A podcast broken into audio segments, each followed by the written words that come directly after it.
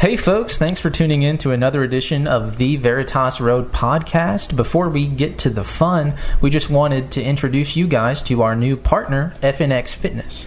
Yeah, I've been having trouble sleeping for about two years now, and we don't have to get into why, but I've picked up some FNX Relax sleep aid. Um, it's got some ashwagandha, some melatonin, Yeah. all kinds of good stuff that'll help you drift off to sleep. Uh, take one of these and sleep on a flat surface, and I guarantee you your sleep's going to improve. Yeah, I mean, I tried out two of those before I handed them off to you, and it was fantastic. Um, and I've been using their Refuel protein powder, which is delicious. I've been using their chocolate malt flavor. It's really good. Dissolves super well in milk, almond milk, water, whatever you want to use. Um, and it's great for recovery. I've been using it post workout um, for about a month now. Um, and it's worked out super well. It's got a good whack of protein in there, some branched chain amino acids. It's good stuff. Um, and they sell a full line of fitness supplements, sleep aids. Um, they even have a new CBD line coming out, as well as some uh, some clothing as well. So um, you can go there for all of your fitness needs, really. Yeah, you're, you're, if you're already using this kind of stuff, we could appreciate um, helping us out, helping the show out, helping um, FNX out, and helping yourself out. It's a win-win for everybody. If you use the uh, discount coupon or whatever at checkout, um, Veritas Road 15, you get 15% off of whatever you're buying. Yeah, all lowercase Veritas Road 15. You get 15% off. So, I mean, who doesn't like who Yeah. doesn't like 15%? Yeah, we'll get, we'll put that link in the show notes slash description of wherever you're watching or listening to this show. Yeah, guys. So thanks for tuning in, and we'll talk to you soon.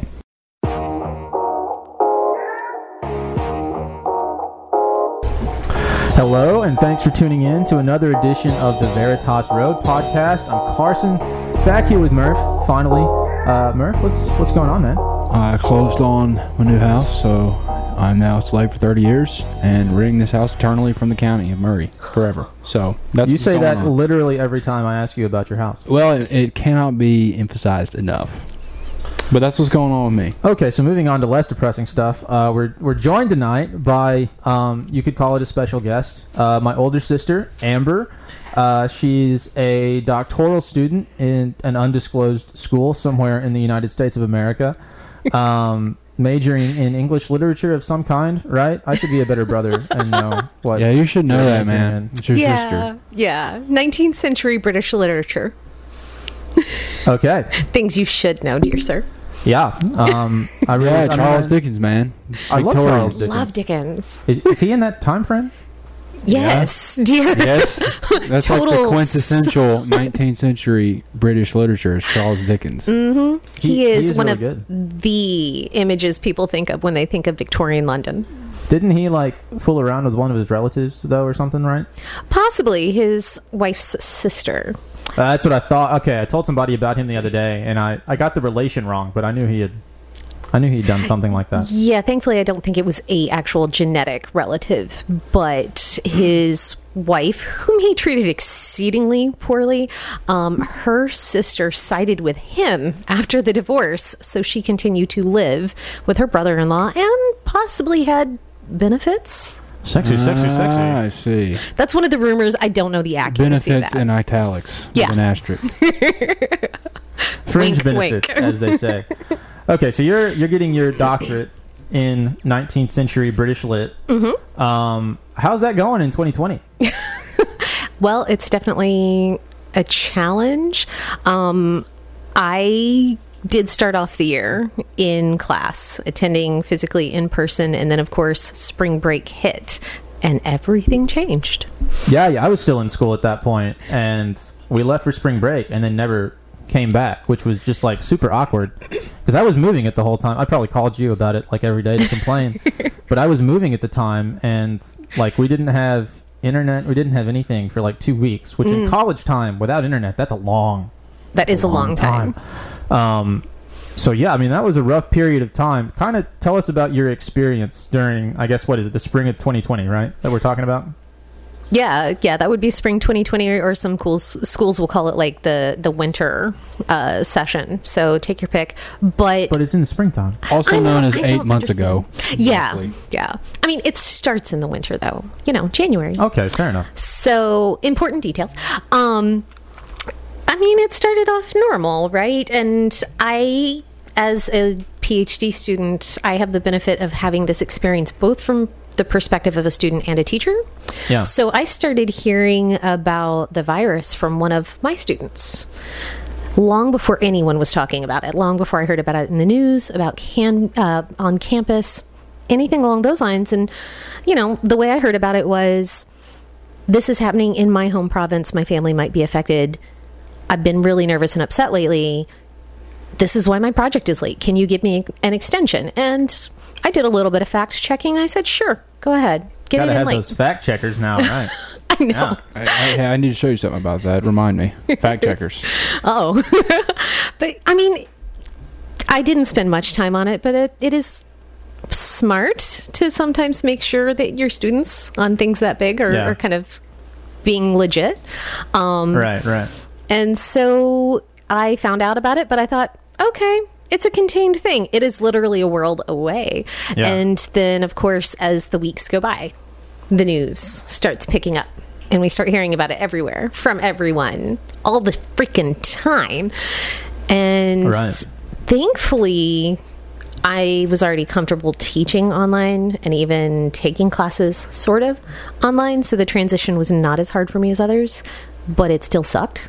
I can only imagine. Yeah. I mean, for a PhD student in literature, much of what we do is heavily dependent in our learning environment on active critical discussion in class. You read like three to 500 pages a week, which is a heck of a lot. I don't think I read that much in a month anymore. That sounds fun to me, believe it or not. I mean, part of it is it's there's actually a bit of a rush to it when you know you have to get through uh, one of Dickens' novels that's like 900 pages long, and you've got to get through 450 pages of that that week, 50 pages of scholarly reading, and another 50 pages of Pickwick, all in one week, and you've got five to 600 pages of reading assigned for one class. The scholarly reading, not so much fun. But the novel, I would love that. I even enjoy the scholarly reading. Super nerd. This Well, is that- why I that's why you're it. getting your PhD. This So. is why. That's why you have a PhD and none of no one else here does. Yeah. yeah, um, yeah. I'm working on it. Yeah. Right. So, yeah, there is kind of a rush to having that much on your plate when you know you can handle it. And most of the time, I, I know I can. A, ru- a, ru- a rush. I mean, nerd rush, maybe. That makes more sense. Yeah. Okay. There's there's definitely an I'm with you. adrenaline response to that pressure of getting it all done. Uh, okay. Okay. Because you got to remember, I was also teaching two classes at the time. And Oh my that was gosh. the reading for one of my two classes that I was taking. So you you were teaching and taking two classes. Mm-hmm. So four classes in total. Yep. While everything is going to hell in a handbasket. Yeah. With rockets on. Yeah. Yeah. That sounds terrible. I mean, you get used to it. I had classmates and, and peers who would be stressed out and sleepless and in tears over it. And yeah, I was frequently sleep deprived, but I'm also a non traditional student. I'm older than most of them. Yeah. I know when to just look at it and be like, oh, screw it. This is not getting read. And I even had an office mate who, on occasion, we would show up and be like, I didn't finish reading this. Did you get it done? Yep. Here's the down low. And we would trade information a little bit. That's even how I got through my master's program. Like when we knew we couldn't get through the reading assigned, we all parsed out uh, sections of the reading and then we'd come together and report to one another on what happened. So I mean, what did that? What was that like in the midst of everything falling to bits around you? I mean, you have what sounds like a tremendous workload. If you're having to read, mm-hmm. I, I didn't do the math earlier, but like 600 pages a week or something crazy like that, mm-hmm. plus teach, plus actually be a student and listen to your professors. I mean, what was that like while we're shutting down, we're cutting off all human contact? Mm-hmm. Well, as someone who is an introvert, it wasn't as bad for me as it was for a lot of other folks. I no longer had to find a parking space on campus, walk a mile across campus between where I park and uh, get to my office or where I teach. And so, in some ways, just staying at home saved time. But on the flip side, you eventually hit a point where you've got so much of that time, you're like, so I'm not going to study right now. I'm going to go binge watch something and just stream for the next four hours. And you lose motivation, and conversations on Zoom get awkward Not so much when dogs and pets and cats intrude, because that's always kind of cute and actually lightens the moment of class time a little bit. But when you can hear someone's kid screaming in the background, or their parents talking in the kitchen, A little awkward. yeah, it gets awkward quickly where somehow someone suddenly unmutes themselves and you're like, I don't know whose family conversation we are hearing right now and recording for posterity to post for all of you to watch again later. But please mute yourself. Yeah, that's fair. Yeah. So you're you're suddenly privy to potentially very private aspects of people's lives and that's uncomfortable. That's something I hadn't thought about. Is that seems to be almost a little bit of an in- invasion of people's mm-hmm. privacy? Like instead of having class in a classroom, you're now inside somebody's home, more or less. Mm-hmm. Yeah. You are in their protected space and you are now part of their existence that should otherwise be closed off from your presence. Um, as a student and as a teacher, I consciously chose to be in my living room or once I came back to Tennessee, usually in mom's basement, but I tried to be out of kind of like private family spaces. Yeah. Um, but then I had students who were still laying on their bed, still obviously or fairly obviously in their pajamas. And as a teacher, it's kind of a bit of, oh, all right, that's my student's bedroom. That's all right. That's nope. Okay, Feel a little fine. dirty. A little dirty. I would not say that, but I did definitely feel a little uncomfortable. That's fair. Unless you look like you have something to say. I just think that with all this Zoom going on, I know from my limited ex- experience with all that, like you just can't get the same kind of No. interactions with people. Like you were talking about the motivation, and just like it just, it's probably well below half. Like there's probably the select few that can still power through it, but I'd be like. Zoom. I don't have to go to class. I just p- p- play this in the background, and then I'm doing something else. Mm-hmm. And you can't get the same connections with people, uh, no matter what your subject is. But especially if you have to sit there and talk about 400 pages of of 18 1800s literature. You know, mm-hmm. that's just my thought on that. Yeah, I mean, talk a little bit about that. So obviously, the educational experience last semester, and I assume this semester, um, this past semester, has changed. I mean, you're a teacher and a student. So how has the actual educational experience changed in the way that um, it affects students and teachers? Is it can you teach as effectively online? Can you learn as effectively online? What's that like? My answer to both of those questions is no. I do not think that for the vast majority of people, online learning is anywhere near as efficacious as in person learning. And in fact, I would dare say most of my students would have said the same thing this semester. And that's after several of them kind of either either in one-on-one meetings or in emails or even on end of the semester uh, surveys were like, "Thank you for all that you did." Good job. I mean, my survey results were actually really good this semester. So clearly I did something effective. But most of them were still like this was this would have been so much better if I could have seen you face to face. I wish I could have been in the classroom. And some of them were more than willing to come to the classroom at the start of the semester, but then maybe like a roommate would say, if you're going to campus, I'm moving out and leaving you with the rent. Se- seriously? I am dead serious. Had a student email me before the semester even started and said, I can't afford to pay the full rent for this place, but my roommate has told me they will leave if I go to campus. Oh my gosh! Mm-hmm. So, very quickly in a class that, as I was supposed to teach it, was supposed to be 50% on campus, 50% online, quickly became online only because they were terrified to show up even with safety precautions. Jeez, mm-hmm. that that blows my mind. How do you say that to your roommate? I assume they're friends. Like, oh, by the way, if you do X, Y, Z, you're going to be screwed. I'm I'm leaving.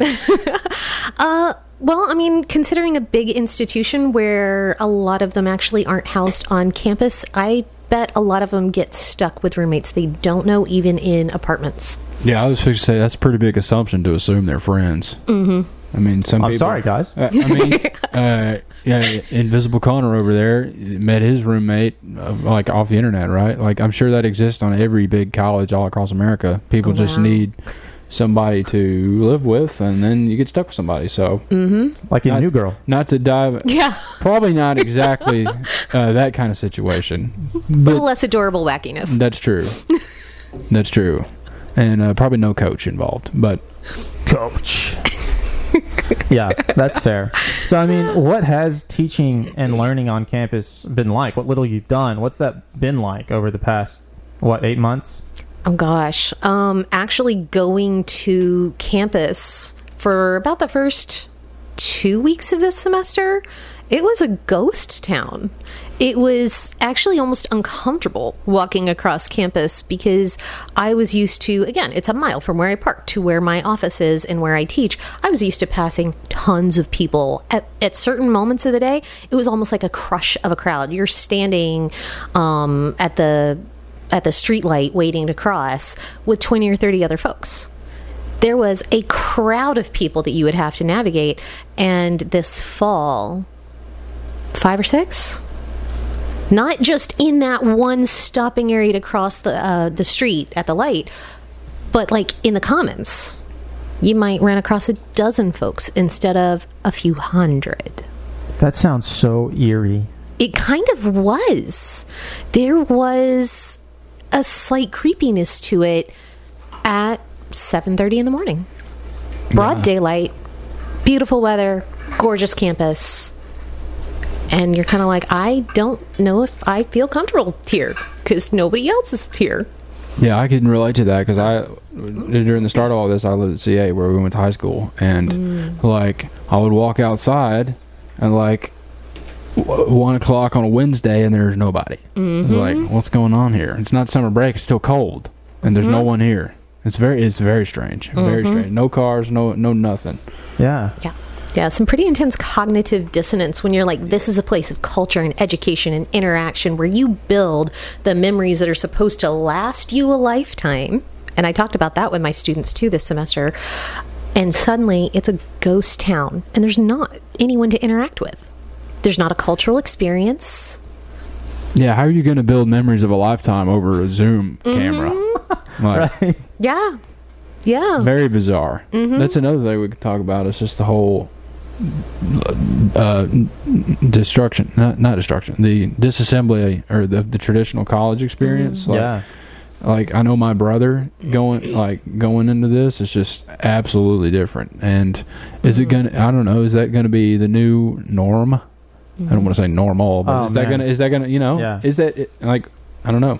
I mean, that's a fair question. Is this online stuff gonna just last even after all this is over? Because it's a lot more. Gosh, I hope It's not. probably a lot cheaper for a lot of people. I don't know. Yeah. I mean, have you heard anything about that? at least the bigger institutions all intend to be back on campus eventually. And I'm going to emphasize intend. Eventually. Yeah. Um but I would dare say some of the smaller institutions, possibly community colleges and things along those lines. Obviously, not trade schools; they're a lot more hands-on, right? But uh, some of the smaller institutions that were probably already struggling to make ends meet, meet overhead, pay for an expensive campus, building maintenance, insurance, all of that. Yeah, some of them may never go back to being on campus. That's heartbreaking. It is. It's terrible. Um, but I see it as a very real possibility for institutions that realize Yeah. this is our new normal and it's a viable possibility to just become an online institution. That's insane. I mean, you hear people talking about like restaurants closing and like little bus- lo- little local businesses closing. You don't think about schools shutting down. That that that kind of scared me a little bit just talking about that right then.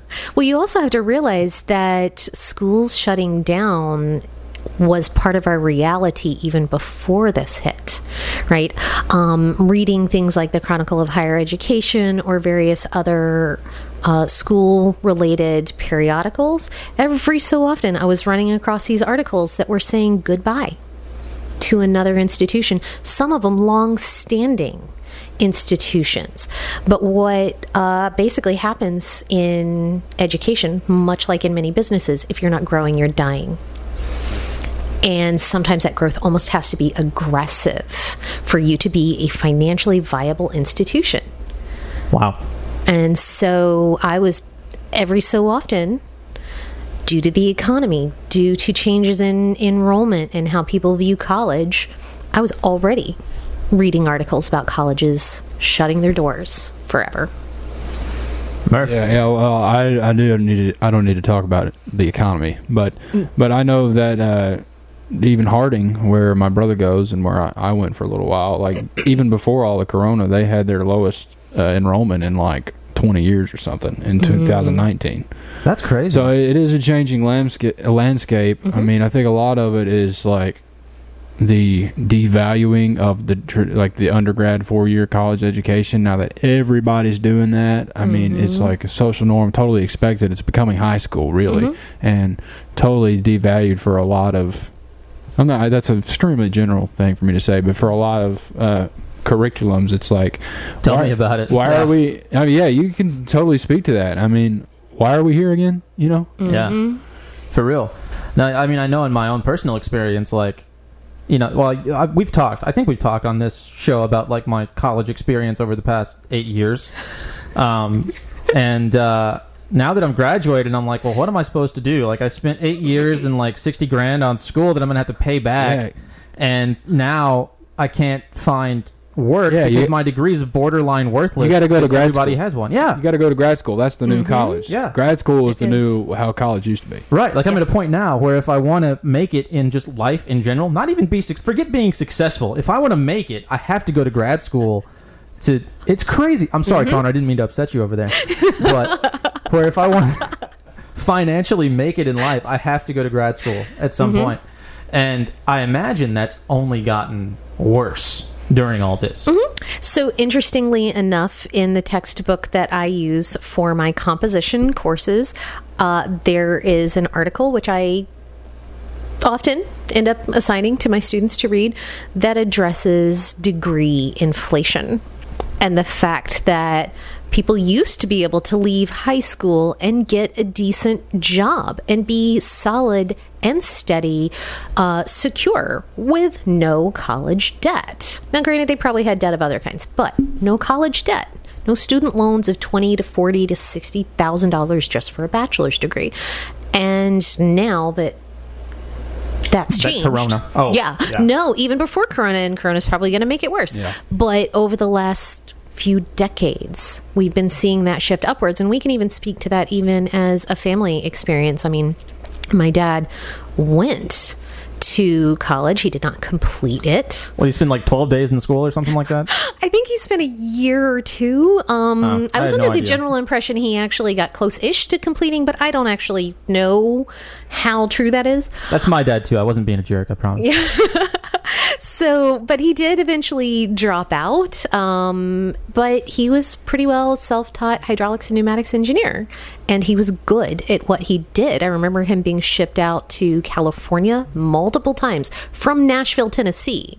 They paid to ship him out to California, sometimes for a week or two at a time to do Nashville jobs. was a small town at that point. Like it wasn't the bustling hub that it is now. Mm-hmm. Yeah, this was when I was a kid. So, dating myself here, that was about 25 to nearly 30 years ago.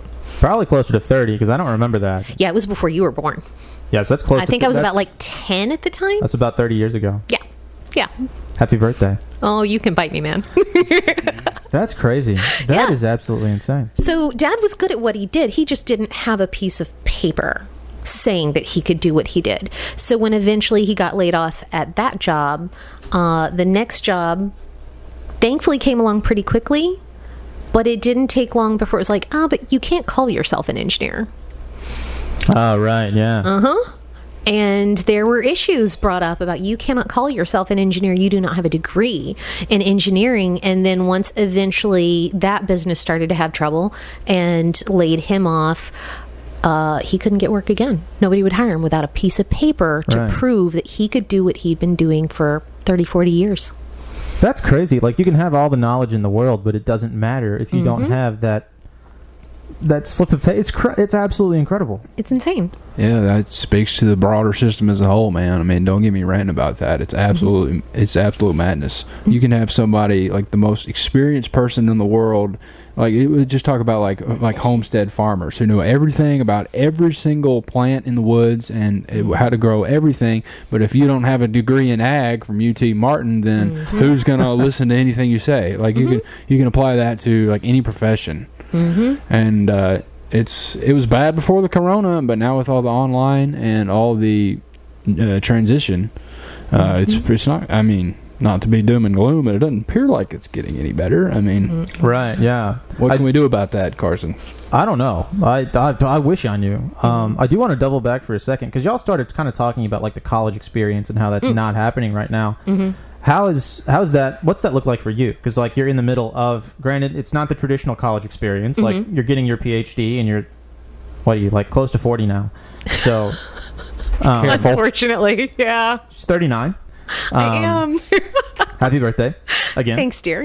Uh, but in general, like, how has the college experience changed for these kids? That used to be something that's so iconic. Like you hear in high school, you're gonna go mm-hmm. off to college and you're gonna have the time of your life, and mm-hmm. it's gonna be just so fantastic. You're gonna meet just lifelong friends, and it's gonna be incredible. And now it's like you're gonna sit in your basement with a computer and wait to die. Like, so, like, what's how's it happen? What's going on? So, what you just said is basically a conversation I ended up needing to have with my students this semester, and I didn't realize how much they needed it. I didn't even intend to have that conversation with them, um, but I realized how apparently helpful it was when at the end of class a student stuck around on Zoom to be like, Thank you. I needed to talk about how stressed I was and how this is not typical and this hopefully isn't going to last forever. And it actually all stemmed from an article I had them read, which kind of talked about like the typical college experience, right? Yeah. You're going to go to college for four years. You're going to meet the people who will be in your wedding and be your best friends forever. And you're going to network and you're going to get this great job. And there's nothing better than these four years. And they're like, uh, this sucks. I'm at home. Right. I'm hanging out my pajamas every day. I can't go anywhere without someone treating me like a suspect. Where have you been? Who have you been in contact with? Let's trace where you've been. Yes. Um, and I stare at a computer screen all day long. And they're like, and some of our professors keep assigning more and more stuff as if that will help us learn when we don't have time to do it because they keep assigning more and more and more. Yes. Plus, I'm forty thousand dollars in debt, and I don't know what kind of job I'm going to get when I get out of here. And your education feels even more worthless in that moment when you have no kind of tangible experience to help it con- help it help you connect it to people in Yeah. the field, to uh, even just the images that we typically see in classrooms, right? That represent. Hang, it may be a motivational poster of some kind, but it actually represents the field right? There have even been times walking across campus, you walk through particular buildings and you see people's projects mounted on the walls, in progress in the classrooms. There is a very tangible, visual, all encompassing experience, literally, of just walking through that building and seeing other people's work, seeing other people at work. right. Right. And you are now denied all of that. And it feels like the educational landscape becomes the size and shape of your bedroom. That was very well said. Yeah, that was that, that that yeah. That I almost cried like twice. Yeah, you don't have to. You don't have to get that dramatic on it. I mean, yeah, it was just you know, I, I see why you major in the writing stuff now. that makes sense. Thank you. You're, you're welcome. That I mean, that's that that's heartbreaking though because It I is. yeah I remember the first time like I walked into an honest to goodness classroom my first year of college, which that was a train wreck. We don't have to talk about that, but like there was this I don't know there was this sense of significance Yes. that was tangible in the room. Mm-hmm. It was like, okay, this is the first day of the next four or eight years of your life. and, thi- you know, it was just so real and s- yes. so visceral. And now you wake up and you go, you, you maybe you walk to a desk Mm-hmm. if it's a good day. Mm-hmm. like it's it's crazy. Or maybe you don't even leave the bed in your childhood bedroom at your mom and dad's house. Which sounds kind of nice sometimes, It does. but all the time sounds awful. Yeah. Yeah. Yeah, and so I mean think about that that experience that's been hyped up to that extent for these students. It's easy for me to call them kids. I know they're not kids. So I'm going to apologize now if I slip up and do that. But this hyped up, it's going to be amazing experience and all they get to see is their own bedroom. Yeah. And in, in extension to that is a lack of access to resources. In many ways, for me as a PhD student who my coursework ended in the spring. Um, I took four years of cour- or four years, four semesters of coursework as a PhD student. Then I move into study phase, and then I do my dissertation. Um, for me, the biggest complication has been not having access to a community of individuals to talk about my ideas with, to Yeah. bounce ideas off of and be like, hey, we're both reading the same book right now. Here's this thing I thought. Is that dumb? Right. like just this sometimes with your office mate there's just like this spew of words and you suddenly realize that in that interaction there's your best idea for the paper you write and that paper is what determines whether or not you pass the class. And maybe whether or not you go on to do a presentation which then determines maybe whether or not you go on to present it which then gets put on your resume. Or sorry not present it publish it. And then it puts on it's on your resume. Uh, and then that resume gets you a job. So what we're looking at is a much deeper issue than what people realize. Not having access easy access to the library is one problem not having easy access to that community of critical thinkers that's actually much worse Yeah. Yeah, I could speak to a little bit of that at Freed. Just like with, uh, believe it or not, uh, there was actually one professor, one professor that I had who was had amazing like had amazing life lived. It was Dr. Gardner, and like Oh yeah. Um, okay.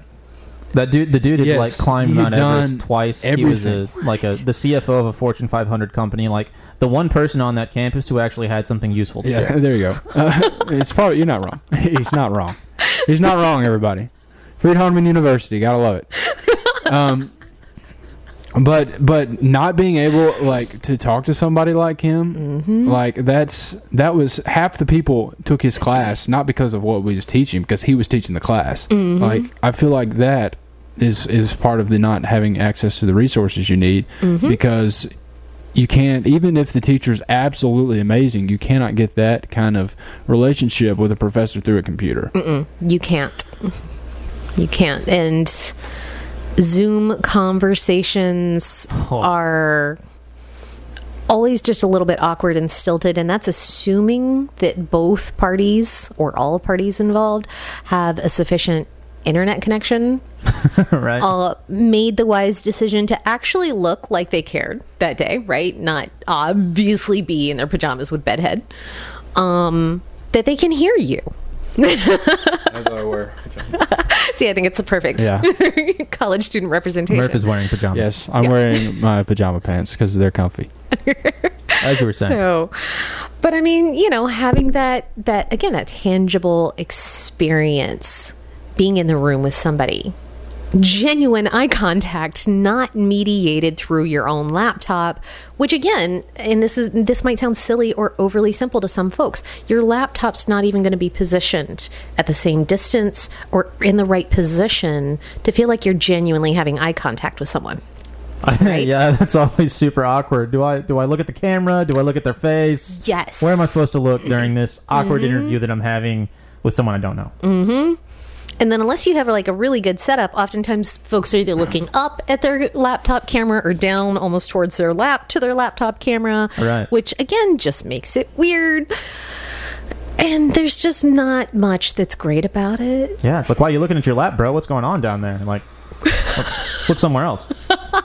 which is one of the many reasons why and even though i know i know for anyone who who would you know say well this is part of your problem i know it decreased participation in my class but i did not insist that my students had their cameras on I, I wouldn't either. That's a Yeah. huge. It feels like a huge invasion of privacy to me. yeah it didn't feel right to be like i know you're possibly in your bedroom in your pajamas or in a room with other people but you have to show me a, a space that i would say should remain a private space Right. Right. And I know Zoom has those artificial backgrounds you can put in the kind of green screen backgrounds, but you know, those are kind of iffy as to how well they work. Yeah, I feel like it's just kind of weird and distracting. Mm-hmm. More distracting than seeing someone walking around would be. Mm-hmm. Yeah. Is that is that fair? Mm-hmm. Dang. I mean, I think it's all I think it's all crap. But Yeah, you're right about that. Like you can't experience the same connection on. I know, like you've seen the headlines, like together apart or however they're, whatever they're saying. Mm-hmm. Is that what there's? Is that what it is? Together apart or something like that?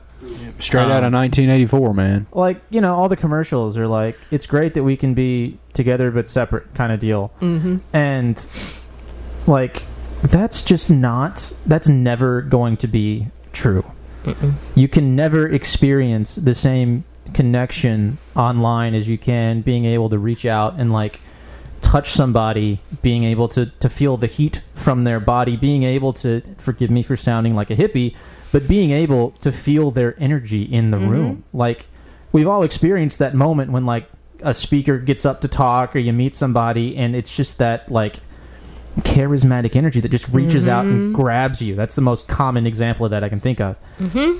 you're never going to experience that in the same way online. You're never going to experience the energy of the guy who climbed everest twice. You're never going to experience that online. Never going to happen sorry that that one bugs me. No, I think you're making perfectly valid points. And as you were speaking, I was thinking of examples both for me as a student when in the spring we transitioned to online only. Um, and the professors I had online at that point were good. I mean, they were nice folks. I still learned a lot from what was left of the semester online. And it was still a good version of a social engagement when, you know, the rest of the time I was hanging out in my apartment with my cat, um, who's strangely enough not that great with a social or critical thinking engagement. Um, it's unfortunate yeah, so I mean, there were still some good things happening, but I also knew what it was like to be in the physical class setting with that same teacher, with that same group of students, and it just wasn't the same yeah it was quieter. It was less active. We were less uh, attentive, right, to one another's body language. Because in the physical class setting, you can have moments where, well, kind of like you've been doing with Murph, right? You notice the, the more nuanced uh, expressions or gestures or postures, movements, etc. And you're like, hey, what, what do you think about that? yeah and you can't see that on Zoom because you can just kind of see the little box, which you may or may not in that little box be able to see them clearly. right Some folks get up close to their camera and you can actually see them well, and others you're kind of like, I know you're in there somewhere. Yeah, some people have crappy cameras like 200 resolution, 200 pixel resolution. Can't see anything. Can't mm. hear people. Mm. yeah Depending on mm-hmm. quality of your mic, so it's just like it just throws in all kinds of even more variables on mm-hmm. top of the less connection already. So Yep. Yeah, and I mean, you touched it on, on there on it there for a second, but I mean, and obviously we've talked about this before, but uh, the college social life, obviously that's a big component of the college experience. Like, what's up, bro? We're gonna be kegger tonight, dude. Um, I mean, what's what's what's happened with that? You're not a kegger type person, but, No. um, you know, what's going on socially for these folks? Because I can't imagine it's you know Squat. a great time. yeah, it's Netflix, Hulu. Netflix Yeah. That's what's show. going on socially. Or uh, card and board games somehow via Zoom. Is that even possible? I mean, I got to be honest. I know there were multiple invitations to participate in that. I was disinclined to do so. So I did not actually find out how well it went. Uh, those who participated were like, "That's so much fun!" Because I was in the chat group to Yeah. hear about it uh, before and after. Let's do it again. I needed that for my mental health, and all the all the whole while I'm going like, "That just sounds hellaciously awful." That doesn't sound fun at all to me, but hard pass and i think we have to reach kind of a pretty lonely state for that to be like oh my goodness this was such a relief thank you guys for like being humans on a screen right. that i can't touch or feel or really hear or reach. Yes. yeah yeah i mean we're pretty darn depressed at that point Yeah, that's a that's a that's a new low. We mm-hmm. got our new normal. That's a new low, right? yeah yeah That's bad. Um, and I do worry that a lot of social activities will, in the long term, stay distanced. And that's not good for insanely stressed college students. And I'm not going to say that the undergrad students are not stressed. I know a lot of them are. They're working their asses off to do a good job, especially at higher quality schools Right. top tier schools. They're working hard. Um, and many of them are quite driven. So I know they're exhausted. But grad school is different. You're more exhausted. You're more stressed. The stakes are higher. And your class sizes are smaller. You are more isolated in the first place. And so when you become even more isolated than that, it doesn't get better. Strangely enough.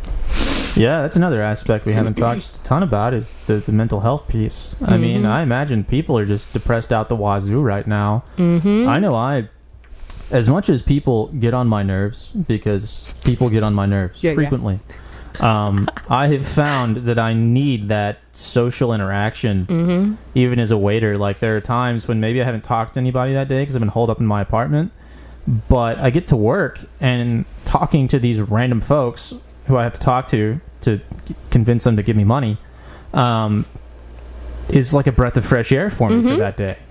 And for these kids, if their roommate's threatening to leave, if they go to you know the wherever college students hang at the bar, I guess is that where college kids go. I went. I was in a tiny town for most of college. Um, Yes, definitely go the to bar the bar or wherever, and the roommate threatens to move out, you know, if they go, like, what are they going to do? How Mm-hmm. Yeah. are they going to take care of their mental and emotional health? because some of them do start to feel not just isolated but imprisoned Yeah, captive and that's all amid you know the fear of not only am i going to do well am i going to learn something am i going to be able to get the grades i need to get to feel like i did something and not lose my scholarship not disappoint my parents not fill in the blank with whatever disaster poor grades would bring. Um, they've also got you know health fears social fears everything. It's just it's a lot Hard time to have on your shoulders. Yeah, yeah, and again, we started a class talking about a, an article I had my students read that was just kind of talking about. I can't remember if it was grade inflation or um, kind of that social contract that's part of the school experience, right? But it morphed into a conversation of what stresses are you guys dealing with right now? What expectations do your college teachers seem to have of you that you wish they understood what you were going through? And we spent the entire class time. How are you dealing with stress right now? yeah. What are the unrealistic expectations that your teachers are putting on your plate right now? And how are you doing? So, how are you dealing with stress right now? Uh, I drink a lot of coffee. I thought you were just going to say you drank a lot. I Drink mean, a lot of coffee. we Okay, could say I drink a lot, but that's really just, you know, Not true. specifically, I drink a lot of Yeah. coffee. Okay, fair enough. and that's kind of my coping mechanism right now. It is admittedly flawed. Yeah, I mean, we, we can we can talk about the the nutritional and psychological effects of coffee. Does but it help that a lot of it's decaf? Maybe a little bit. Okay. I don't know. I mean, how else are you managing? Because I mean, I obviously know, but Mm-hmm. people don't. How are you? I mean, you're, you've been cut off socially from uh, the people that you go to school with, Mm-hmm. Yeah. and so you can't like go out and hang out with friends. How are you? How are you handling all this? What are you Mm-hmm. Um, doing specifically? texting people periodically, which again is less than ideal. It's not a great social, deep social interaction. It's not satisfying. Yeah. I'm also just not the Zoom email person. So I'm really not interacting with a lot of people outside of immediate family, direct friends, people at church.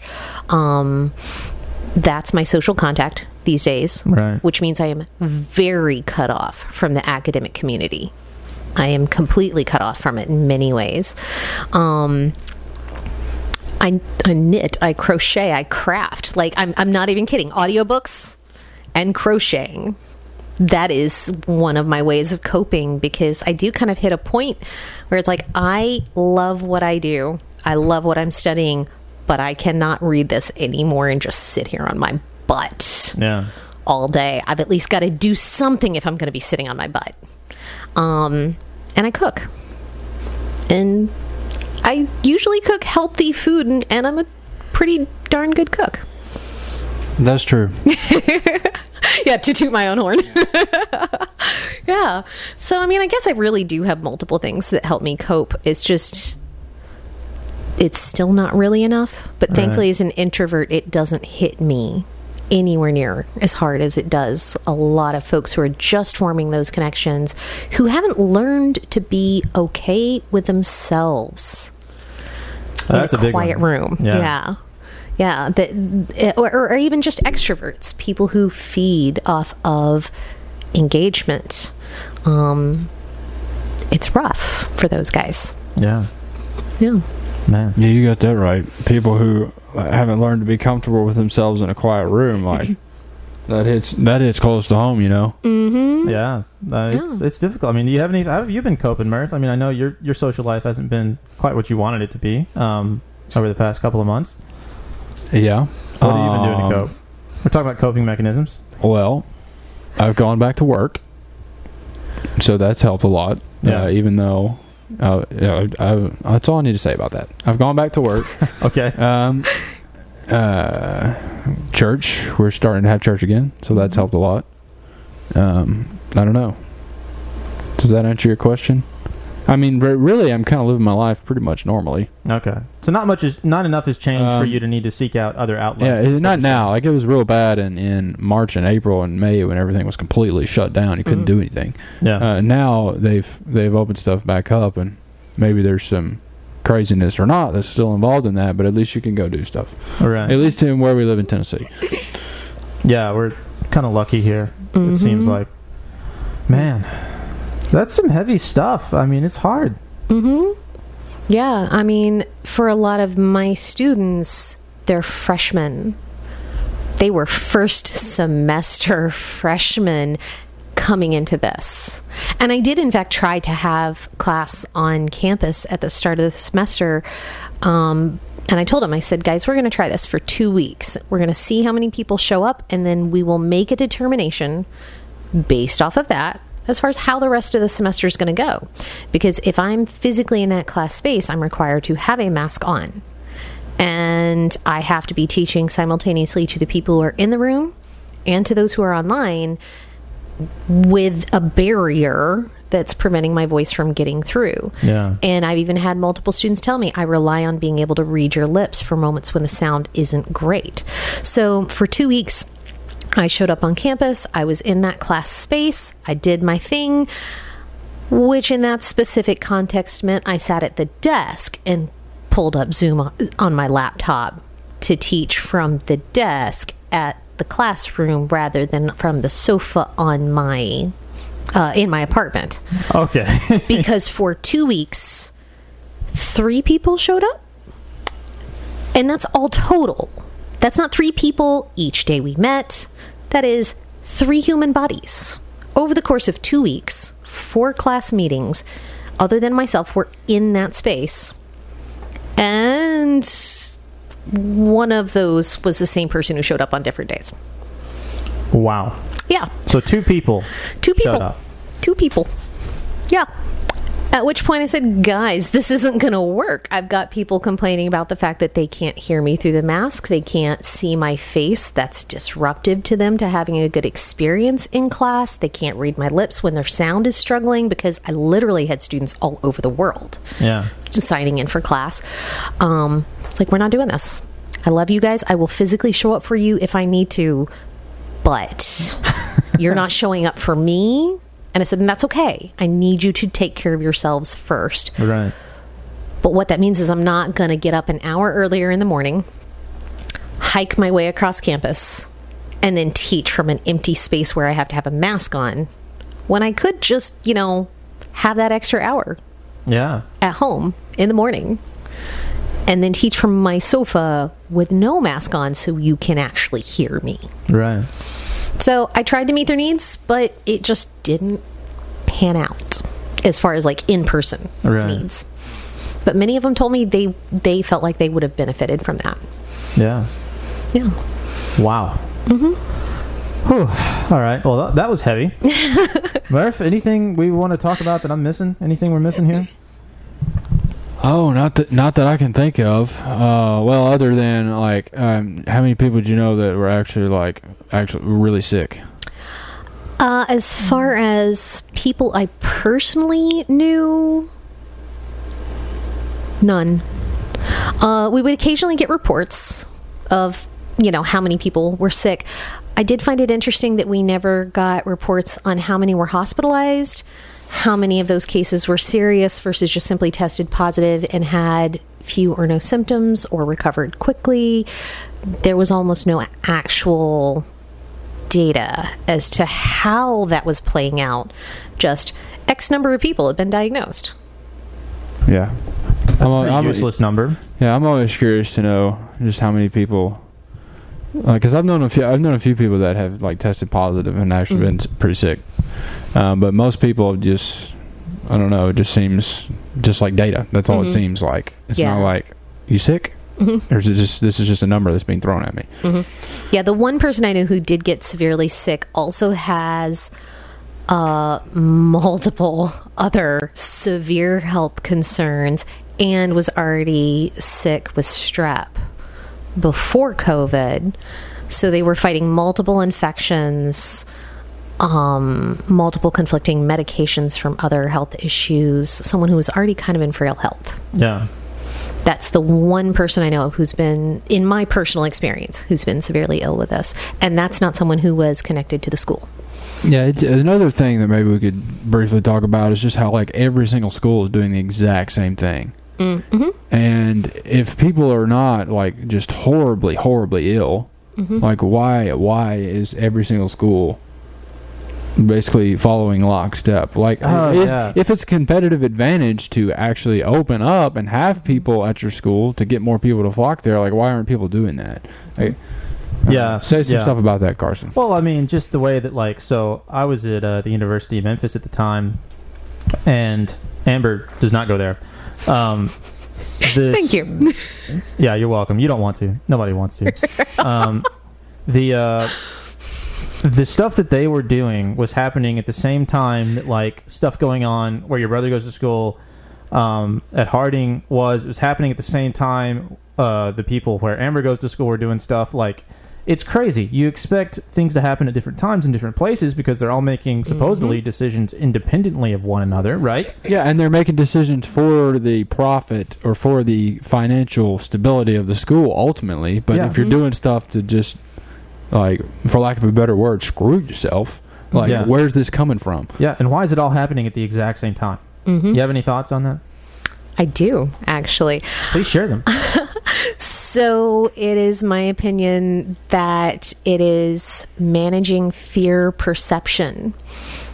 Once the big name institutions make the call, especially the big name institutions with the money and the funding and the publicity. like the CDC and whatnot. Uh, schools. Okay. Yeah, Big names. Yeah, Sorry. probably like Harvard, Yale, Mm-hmm. Stanford, Yeah. Ivy League. Yeah, once you Columbia see State them make a decision. And of course, it is uh, couched in terms of safety, protection, we love our students, therefore we're doing these things. Um, humanitarianism, even to a certain extent, right? Um, then you are going to quickly see everyone else fall in line. Because if that's what they're doing to protect their students, you cannot afford to not look like you are not willing to take the same steps to protect your student. Because, especially in this environment right now, who's going to pay to send their child to the school that doesn't look like they're going to protect them? Ooh. All right. Whew. I've actually put a fair bit of thought into this Ooh. several months ago. Yeah, Murph. I feel like you have some thoughts on that, buddy. Would you like to? Yeah, I got say tons of thoughts. I mean, it seems like a giant PR stunt. Yeah, it's exactly what it Um, sounds like. Yes, it is I very don't know. much It, public it makes me wonder manager. how how independent all these uh, allegedly independent schools really are. If once one big domino falls, everybody else Mhm. uh, just falls in line, and and nobody's got the backbone to just we're going to keep doing things as normally because we want to keep operating. Just from a purely financial situation, Mhm. uh, yeah. it's it's fascinating. It it shows just how interconnected uh, the, the the the psychological game is between all these Mhm. institutions. Yeah, you're exactly right. And even if like even if in theory all of these organizations, all of these schools are separate in theory, the Mhm. very fact that those dominoes fall right in line is I think proof of the fact that they're not independent, that they're all basing their actions off of one another and that in and of itself I think clearly shows that there's more connection there than I think we either realize or would like to believe. Yeah, something is. else is going on here. You know. Yeah, it's it's uh, it's freaky. Well, you're also operating off of the assumption that one of the functions, one of the goals of a university and a university education is somehow to be, to do, to produce something separate and apart from, right? Above, beyond the stronger background or backbone to stand out, right? Those are all kind of terms that were just used here in the last minute or so. Uh, there is some truth to that. But we also have to remember that one of the functions of secondary education, of post secondary education, of all higher education, is to create the right citizen. Right? Okay. It's to create the the well for most colleges and universities, not your like top tier Ivy League ones, right? But for most of your college and uh, colleges and universities, it's to create the middle class citizen and replicate, reproduce middle class culture. You were sounding. This sounds awful a lot like George Orwell's *The Party*. It's very creepy what you how you said that, but it's very true. when you study uh, 19th century British literature with a focus on education as kind of like your thematic focus, it's amazing how many things I have read that were like, so the actual purpose of education was not to do everything we thought it was, it was to Yes. make people fit in more smoothly. With middle class Yes. values and not to disrupt them. Right. It's, it's, like, it's like you're not being taught. It- this is a very general statement again because I make those, but you're not being taught like how to think or how to think critically. You're being taught how to fit into the to the corporate uh, cogs, uh, so you can get a job when you get out of there, Mm-hmm. and that turns people uh, a lot into really just copies of each other. Mm-hmm. Yeah. Um, and that's not that's in a lot a lot of different fields. It's not just like literature. I mean. Mhm. yeah. I mean, Carson, you've you've experienced many fields. Like I'm sure you've seen that. yeah, I've mentioned that on here. I think once before, where like I'm I, I finished with a degree in health sciences among the thousands of majors I had, Mhm. and uh, the last like two semesters of my coursework, ninety nine percent of it was focused on corporate structure, and I was I mean I remember being in class and being like, "What in the world are we doing here? This is idiotic." yeah. What does that have to do with health? If I'm learning how to manage a uh, manage insurance. Right. Like there was a there was a whole class designed really around like how to impress your boss. That's basically what it boiled down to is how to communicate with your boss and how to, you know, manage the corporate structure such that you can convince people to promote you quicker. That was what the majority of the, and that's a very mean way to describe the class. Like, I'm sure I could come up with a nicer way to say it, but that's what the whole class was focused around in a health science program. This HLSC like 4500 was the was the like code for the class. It was a health science class. That's what it was for, and that's what we talked about the whole time. It blew my mind. If mm-hmm. that, in and of itself, is proof that this stuff isn't necessarily focused on your education, but on making sure, like you said, that we're producing the right kind of citizen, I don't know what is. Mm-hmm. And I, I definitely don't want to make a blanket statement that all teachers or all institutions are guilty of that, but on a broad scale, the the whole concept of college, the whole concept of university is here's kind of what our ideal citizen looks like. What do they need to know to to fulfill that role?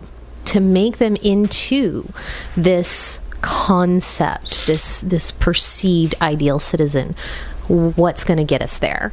And so um, I've definitely had teachers who I've sat through their classes and I'm like, okay, so this is a passive learning, rote learning, spit it back out. Do not put your own opinion into it. And one of the things I learned as a college student myself in undergrad was figure out which teachers actually want me to have a critical opinion to say something different and and then learn which teachers say they want me to do that but then just want me to spit back out what I've heard in class. Right. Yeah. So a lot of them will tell you like this is about, you know, I want you to think critically. I want you to do these things and stretch your wings and then you get your grade back. Yeah. And sometimes yeah, you just screwed up. Like the bad grade is you a bad grade you earned, right? And then there are other times where I mean, as a student, there were times I knew what I did was correct and it was good. There were other times I knew I screwed up, but I knew what I did should have met the parameters of the assignment. But I also knew it stepped outside of the general expectation, or it challenged some of the ideas that were presented in class. It didn't just spit it back out. And the grade wasn't as good. So I quickly learned. Many of my teachers just want me to regurgitate facts these are the few who really are the ones who are like, there are no right or wrong answers in this class. The only wrong answer is the one you can't explain. Loved those teachers. Yeah. Those are the ones you you want. Mm-hmm. Yeah, I wish I was smart enough to make that differentiation when I was in college. I, I didn't. I, quite honestly, I didn't care. But, look, but looking back, like Right. that's absolutely true. Is mm-hmm. that's the kind of that's the kind of experience you want if you're allegedly there to be educated. Yes. Because the only way to be educated is for you to think. Mm-hmm. And if you're not thinking, then what are you doing? You're just you're you're just going into massive debt for no reason. That's exactly what I did. Yeah. Yeah, I think I was probably a little bit more prepared than most because I was going in as an education major who had been raised in a household by a teacher. And uh, in many ways, a very self educated teacher because my older brother needed a lot of educational support early on. He's a very kinesthetic learner. Um, he's learned to be a multimodal learner over the years. He learns well now from reading. Um, so we were involved in a household that was like, okay, we've got a kinesthetic learner on our hands. He learns by touching, by doing, by being physically active. Let's face it, the public school system is in no way conducive to that kind of learner. So what do you do? You either shrug your shoulders and say, ah, screw it, kid's to struggle. Or, like my parents did, you start learning what the heck that means to be a kinesthetic learner and you start teaching your kid at home. And you get them engaged in learning how to learn. And that's the kind of environment I was raised in. And so when I went to college and decided, okay, I'm to teach, I'm to be a teacher, I'm to do a thing, I actually already had a lot of background information in my head for what worked and what didn't. And I went to college at 18, just shy of 19 years old, and I'd been assisting in preschool since I was 14. I already had some practical hands on things that would allow me to sit there and be like, that doesn't even make sense. Why would you say that? so, you Yeah. know. Oh, all right, guys, we are at an hour two minutes. Um, what else? Y'all think of anything else we haven't touched on about the Corona college experience?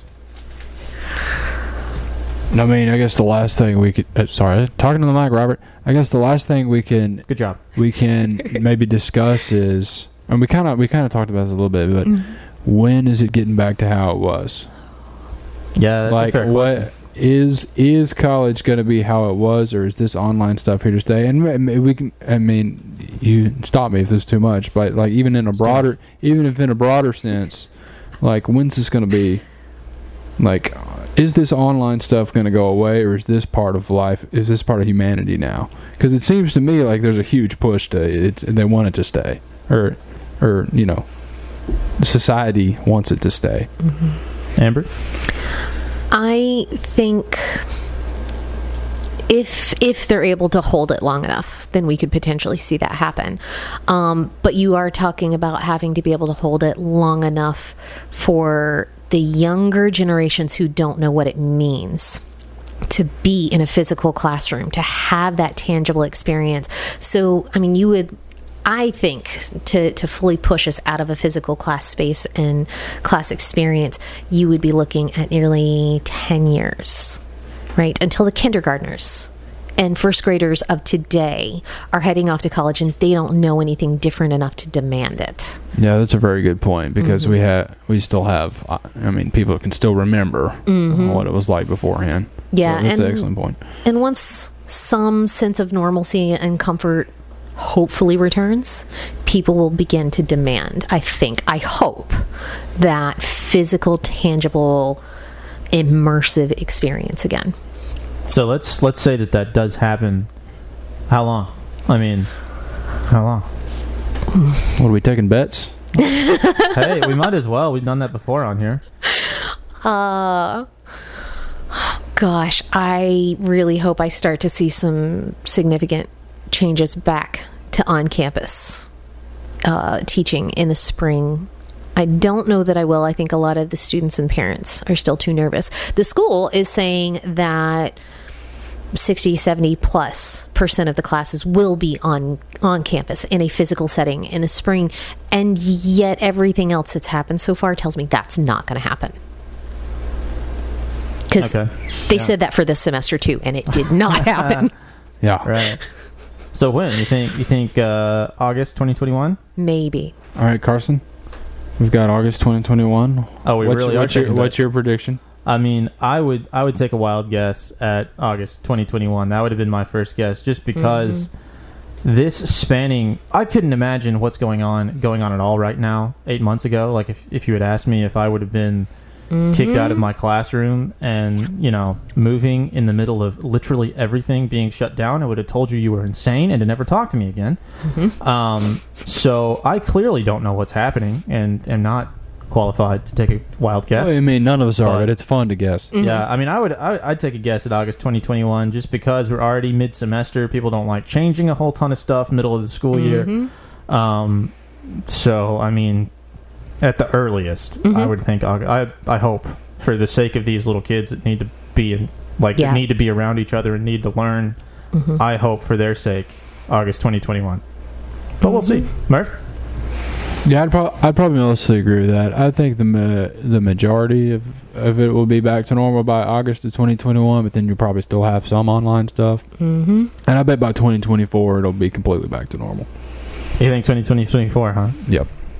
I mean, I can see that actually a c- couple of years before it truly looks like a normal college experience again. That's great. That's just crazy. Well, you have to remember that some of these students who are starting college this year, if it takes until August 2021 or even August 2022 for things to really start to get back to normal, at that point, they're going to be halfway through their college experience and they're going to have done it all online. They will have figured out their patterns, their rhythms. They'll probably have at least part time jobs to help keep their sanity. And they may no longer be interested in the cost and, and the uh, debt that will increase debt that will be accrued by living away from home. That's fair. That makes that Yeah. makes sense. Can't argue with that. Yeah, it's a changing landscape, and it is depressing, but it's also weirdly exciting. Exciting may not the right word, but It's it's interesting. It's mm-hmm. interesting. Man, I hear people say that all the Stimulating. time. Yeah, it's interesting. People keep talking about how like, man, this sucks, but it's really exciting too. And I'm like, is it really? Because I'm pretty depressed and pissed off right now. I don't know who's Well, excited all or right. how you're staying Here's a rant. excited, but But Here's a you good are rant. staying on edge. yeah, I am on. I mean, I'm literally on the edge of my seat right now because I'm not tall enough to reach the mic. But I don't have a, I don't have a choice about that, Do A do lot I? of folks will call that exciting. Yay! All right, guys. Anything else we need to talk about before we wrap this up? Yeah, just do a bunch of plugs. All right, guys. Well, thank you for listening, Amber. Thank you for doing this. I know you were thank you. a little reluctant, Yeah. but I'm glad you came on. um, folks, uh, don't forget to check us out on Instagram, Facebook, Twitter, all the socials. Um, That's right. check out my blog. I will post there again one day. Have you Um, posted s- since like the I- nine times we've talked about that? I'm gonna post a video here soon. I'm just working up the courage to actually do it. okay. Um, so that's that's going to be coming. Uh, don't forget to check out FNX Fitness uh, Yep. for all of your protein powder and supplement needs. Protein powder. Uh, codes Veritas15, I believe. Yep. Um, so check out our Patreon and SubscribeStar. We'd love That's to see you there because we're poor. Very poor. Um, I think that's about it. Murph, Yeah. you got anything? Just Apple, Spotify. Apple, Spotify, Google Play. Yep. Google Play. Okay. Anywhere podcasts are sold. That's right. Sold. folks. Yeah. Okay. You know, whatever. It's, a, Well, it's, whatever. it's an expression. Whatever. Anywhere books are sold, you know? Yeah, yeah, yeah. Whatever. All right. All right. What kind of what kind of machine are we going to stop today? Um, we're shutting down the assembly line. Oh, that's Yeah. a new one. Yes, that's right. I just All thought right, of that. guys. Well, thanks for listening. Uh, get excited. Episode 11 is coming up here in a right. couple of days. We're going to release that on Christmas. Christmas Day. Um, that one's going to be really good. You're going to want to tune into that. That one's going to have a little bit of something to do with episode 9. So, episode 9 and 11 will be kind of tied together. Yes. So, get excited about that. We're excited about that. Yes. And uh, we hope to be hearing from you soon. Yep.